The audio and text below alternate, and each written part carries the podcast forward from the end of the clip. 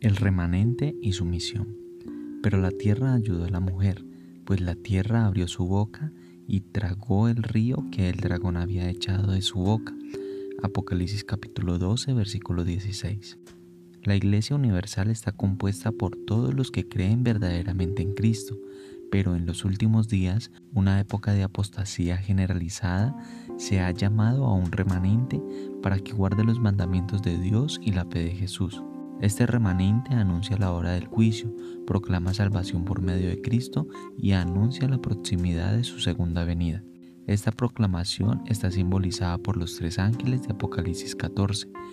Coincide con la obra de juicio en el cielo y da como resultado una obra de arrepentimiento y reforma en la tierra. Todo creyente recibe la invitación de participar personalmente en este testimonio mundial. El resto de la iglesia tu remanente, es el foco de todo lo que mostraste a Juan sobre los tiempos finales.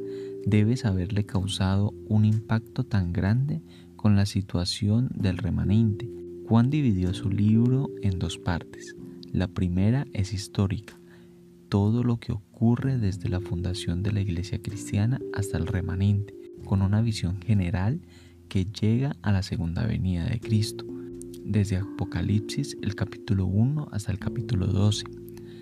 La segunda parte es escatológica, todo lo que ocurre en el tiempo del fin desde la formación del remanente hasta la segunda venida de Cristo, desde el capítulo 13 al capítulo 21 de Apocalipsis.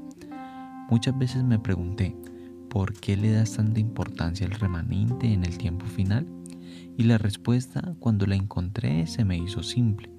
El gran conflicto llega a su fin en este tiempo, y el protagonista que está de tu lado sobre la tierra es el remanente. Tiene que enfrentar una guerra que el dragón pelea contra él, y es necesario que conozca bien lo que ocurre, especialmente cuatro asuntos, dos relacionados con él, su identidad y misión, uno relacionado con el dragón, la confusión, su arma más eficiente en esta guerra, y el otro relacionado contigo, la revelación tuya de lo que ocurrirá en la tierra y en el cielo durante este tiempo.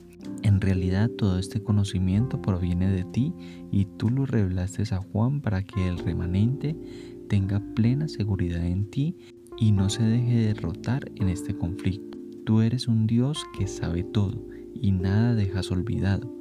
Tú nos dices lo que somos y nos ayudas a hacerlo sin angustia. Tú nos muestras el camino y nos conduces por él sin un desvío. Y eres más, eres real, siempre presente y siempre.